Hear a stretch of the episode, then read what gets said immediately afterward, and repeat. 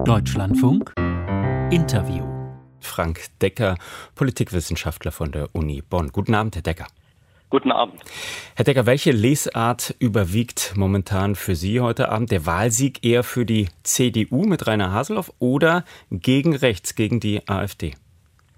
Äh, natürlich äh, der Wahlsieg äh, der CDU mit äh, Rainer Haseloff, äh, denn man kann natürlich äh, auch das Ergebnis der AfD etwas anders lesen.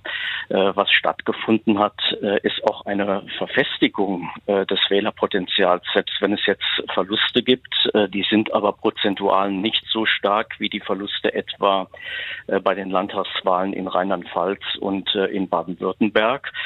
Und wir haben es hier auch mit einer mit der radikalen Spielart der AfD zu tun im Landesverband äh, Sachsen-Anhalt. Und was man auch nicht äh, übersehen darf, äh, die Wahlbeteiligung ist ähnlich hoch geblieben äh, wie vor fünf Jahren. Also das heißt, die AfD hat erneut äh, doch einen erheblichen Teil äh, der Wählerschaft mobilisieren können und sie wird damit mit Abstand die stärkste Oppositionspartei im Landtag. Mhm.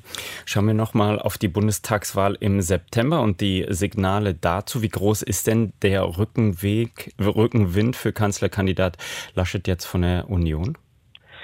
Also zunächst einmal äh, ist es natürlich für ihn sehr positiv, äh, dass es jetzt keine Infragestellung äh, mehr geben kann seiner Kanzlerkandidatur. Das ist jetzt durch.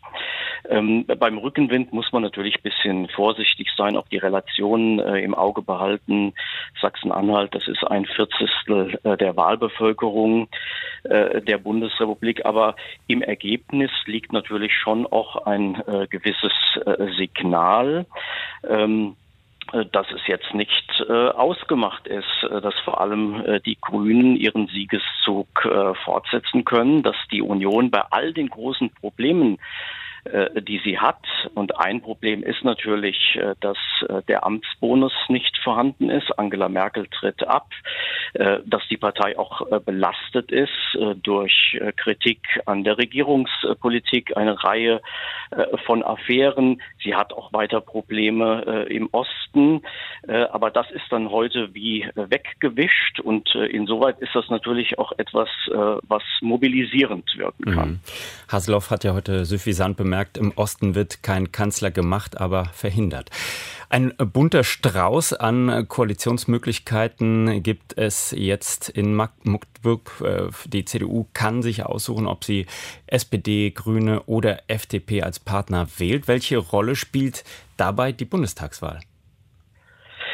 Ich glaube, dass sie insgesamt keine sehr große Rolle spielen wird. Ähm, wir haben ja äh, in den Ländern äh, ohnehin ein buntcheckiges Bild äh, von Koalitionen und alle Parteien, die jetzt auch in Magdeburg genannt werden als potenzielle Koalitionsparteien, sind ja auch im Koalitionsspiel in Berlin vertreten, einschließlich der FDP, Stichwort Ampelkoalition.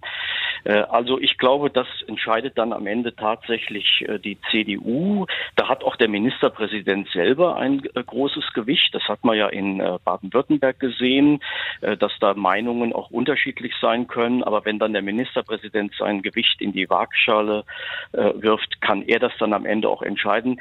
Wie da jetzt die Präferenzen von Haselhoff sind, äh, das ist schwer äh, zu beurteilen.